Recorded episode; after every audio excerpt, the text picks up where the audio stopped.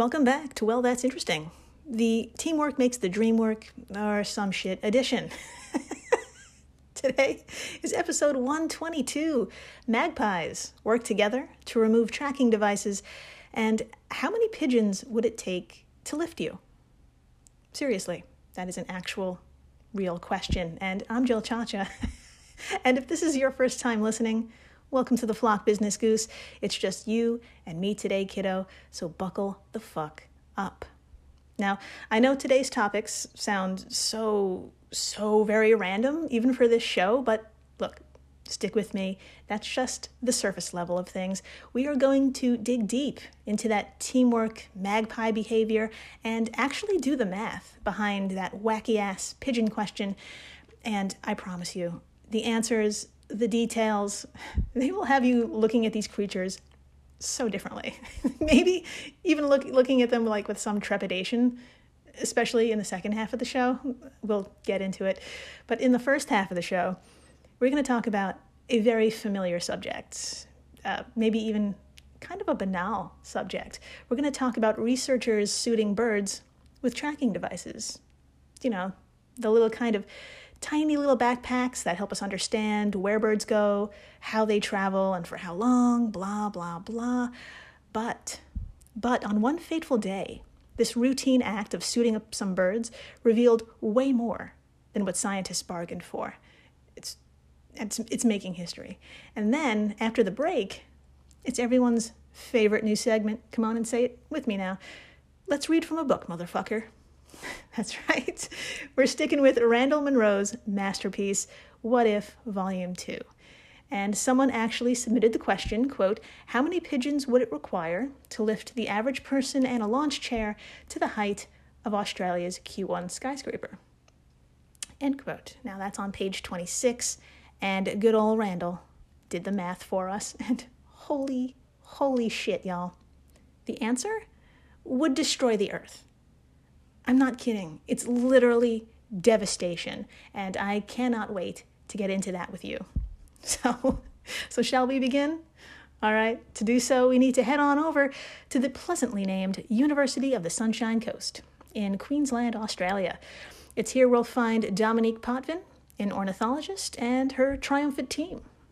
Well, well, they just made a breakthrough, or they at least they believed they just made a breakthrough in tracking device technology, and they were so eager to test out their new creation. Now, the purpose of donning birds, for example, with a GPS, isn't just to satisfy our human curiosity. A lot of the info gathered can help pass legislation to preserve habitats or even other species the birds rely on.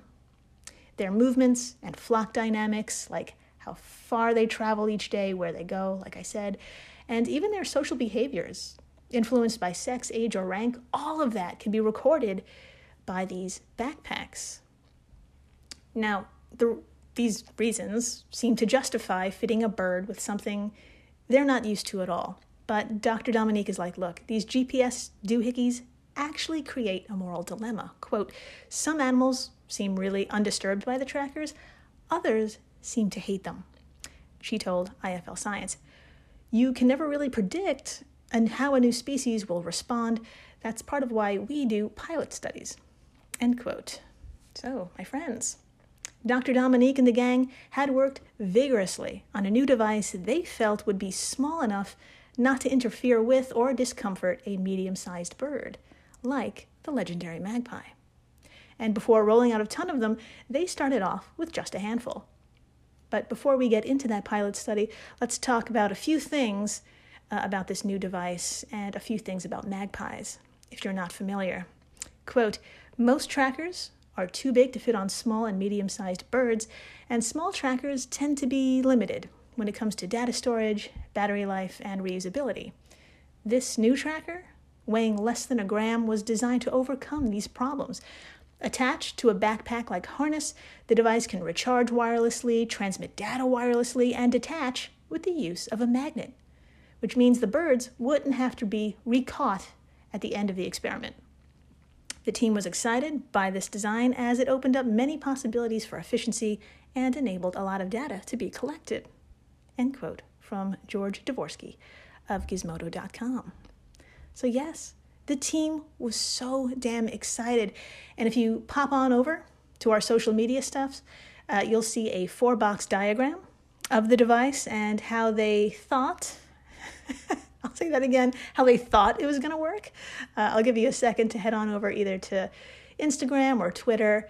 Just tap on uh, the latest post and swipe through. You'll see this little diagram here, and in the top left square, there's the tracker in all her glory. Um, the data collector uh, is probably no bigger than your thumbnail. There's also a magnet that's also very tiny, and it's all attached by strings, I'd say no bigger or no thicker than dental floss.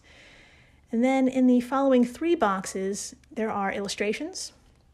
The first is of a magpie wearing this tracker. Uh, it landed at a feeding station, and the second box shows this is where another magnet is located where it unsnaps the device, letting it fall to the ground. And voila, in the third and final box, we have the magpie flying off, free and naked. Easy, easy. Not right? Very straightforward.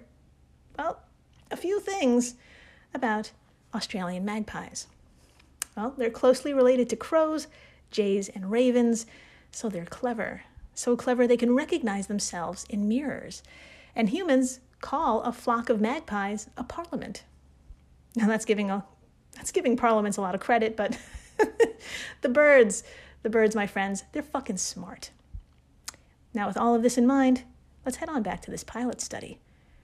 The team first trained five local random magpies to land and eat at that feeding station equipped with that magnet that's supposed to undo the thing. And when the birds learned that behavior, the team felt it was time to fit them with the new device. The team, like I said, felt confident that this harness could not be removed easily as it required a fucking magnet, quote, or a really good pair of scissors, Dominique told Gizmodo. So, my friends, knowing the title of this episode, how long, after suiting up the birds and releasing them, did those birds figure out how to undress? What do you think? Hours? Days? Think of a time frame, all right? Think of a number. You got it? Are you sticking to it? Your final answer? All right, drum roll, please. 10 minutes. 10 goddamn minutes. Now, if you were an ornithologist who put their love and sweat into a brand new idea just to see it undone within minutes by random ass magpies, you'd probably feel a little like shit. and you'd feel a lot of bruising around the old ego. But as a haggard musician once said, you can't always get what you want, but you can, or you do get what you need. Check this out. Quote Within 10 minutes of fitting the fifth and final tracker, an adult female without a tracker was busy trying to remove the harness from a younger bird, eventually succeeding. This pattern was repeated in the following hours, and by the third day, the final tracker had been removed from a dominant male. The scientists aren't sure if the same individual removed all the harnesses or if others chipped in to help, but they say that this is a possible sign of rescue behavior. Rescue behavior happens when a helper tries to free another individual in distress with no obvious direct benefit to the rescuing individual. End quote from Gizmodo. In other words, my friends, this is altruism, helping someone in need simply because you can. The team also noted in their study, which was recently published in the Journal of, what is it? I could read in the journal Australian Field Ornithology, you know the one, it wasn't clear if the magpies tested different parts of the harness before being able to snap it off at its weakest point, or they simply hacked at it until the harness broke.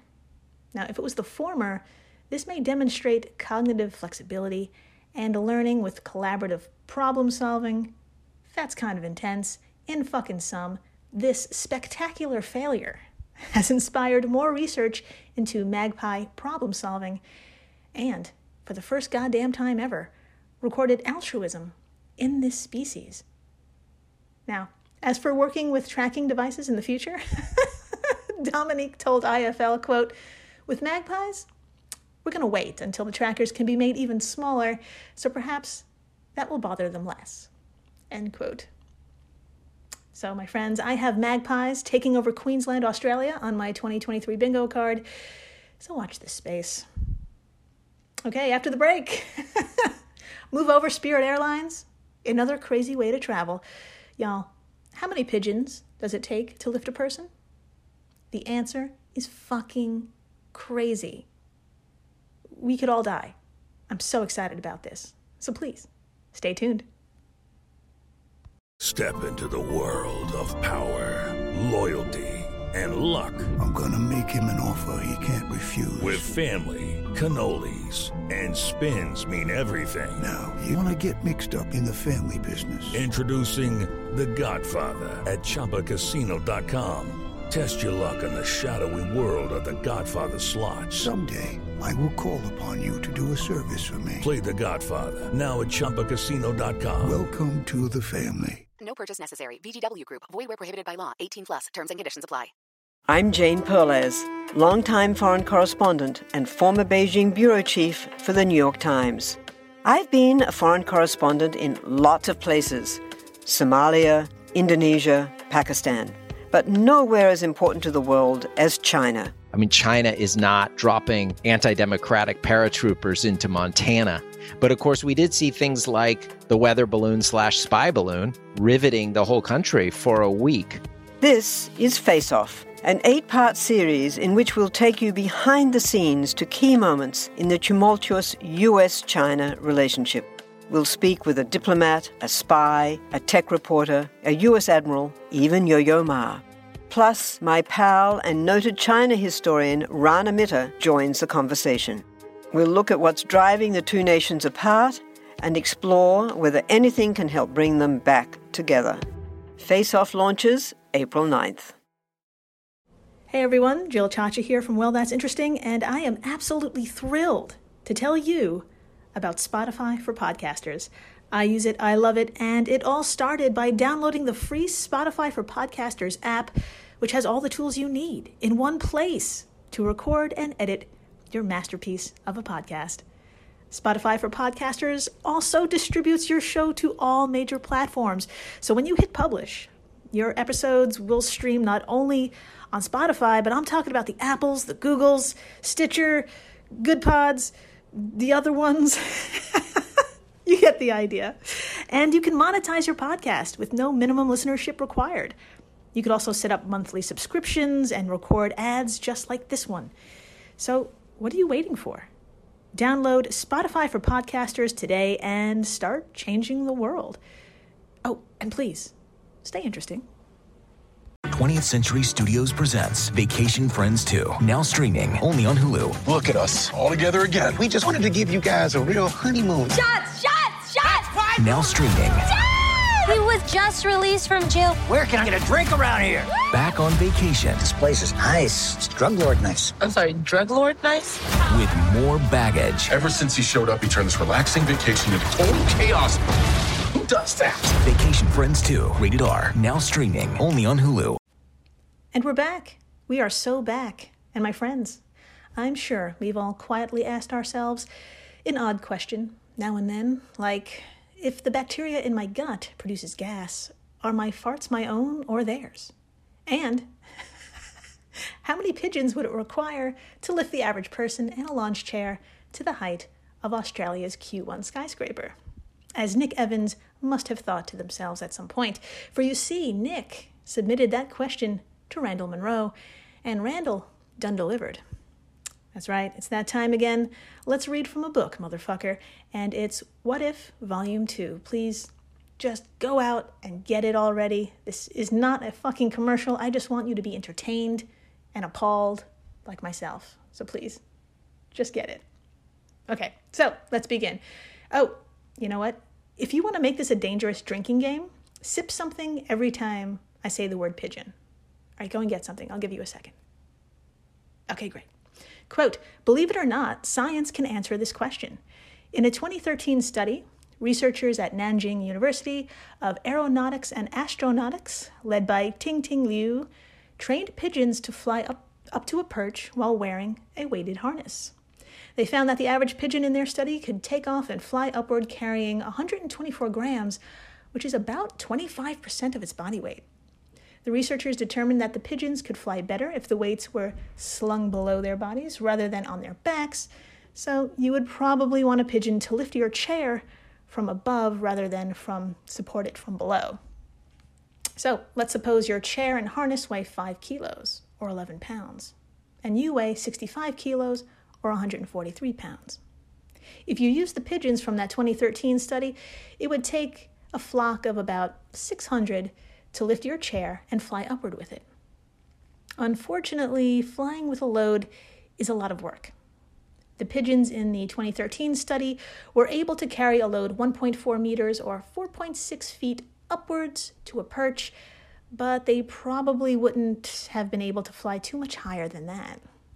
Even unencumbered pigeons, ooh, that's a hard one, even unencumbered pigeons can only maintain strenuous vertical flight for a few seconds.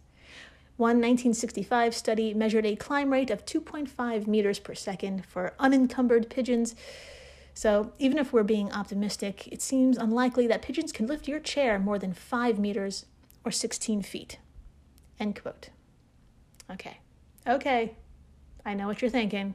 One, this is still a great idea. Let's keep going. We're to make this happen. And two, if, it, if 600 pigeons can go five meters, y'all, all I need is another 600 with me, like the next leg of a rocket launch to carry me the next five meters when those lazy motherfuckers get tired, and so on, and so on, and so on, right? Well, here's the thing Q1 is 322, yeah, that's right, 322 meters tall, or just over a thousand feet. So we do the maths, clickety clack, you, you need about 40,000 pigeons. That should do it, right? Quote, no. Since a pigeon can carry only a quarter of its body weight, it takes four flying pigeons to carry one nesting pigeon. That means each stage will, will need at least four times as many pigeons as the one above it. This exponential growth means that at 45 meters, you would need almost 300 million pigeons, roughly equal to the entire pigeon global population. Reaching the halfway point to Q1 would require 1.6 times 10 to the 25th power of pigeons, which would weigh about 8 times 10 to the 24th power of kilo. It would weigh more than the Earth itself. At that point, the pigeons wouldn't be pulled down by Earth's gravity, the Earth would be pulled up by the pigeon's gravity. End quote. That was a lot of fucking math, but y'all, that last sentence said it all. But I, I know what you're thinking.